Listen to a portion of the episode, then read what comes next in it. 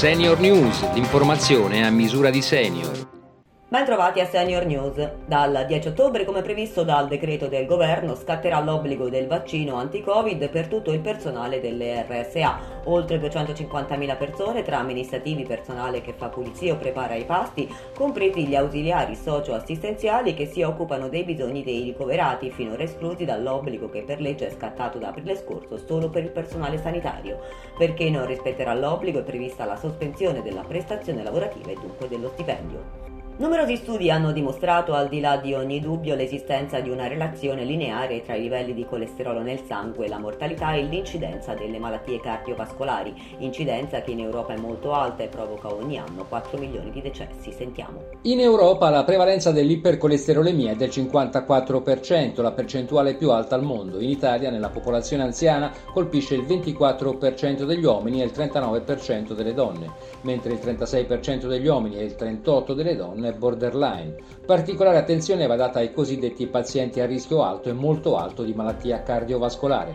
Sono da considerarsi a rischio alto i pazienti affetti da dislipidemie familiari con una pressione sanguigna molto alta che soffrono di diabete o hanno insufficienza renale. Sono invece persone a rischio cardiovascolare molto alto principalmente coloro che hanno subito un infarto, un ictus o un altro evento di questo genere.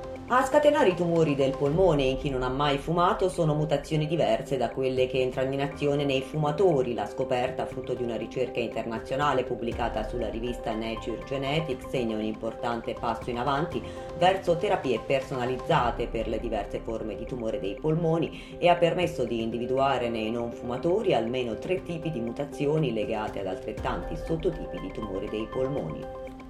Se non trattata, l'osteoporosi rende le tue ossa fragili come la porcellana, è il messaggio chiave della campagna Il piatto forte promossa dalla Fondazione Firmo per accrescere l'informazione sull'osteoporosi e sensibilizzare la popolazione sulla sua principale conseguenza, le fratture da fragilità, come ci spiega la professoressa Maria Luisa Brandi, presidente della Fondazione Firmo. Nella campagna saranno presenti nutrizionisti, e medici che daranno informazioni alla popolazione su quello che è il rischio di frattura, su cosa dobbiamo mangiare, su come dobbiamo muoverci e soprattutto informerà la popolazione anche su un eventuale rischio di frattura basato sulla misurazione attraverso un ecografo della densità minerale ossea.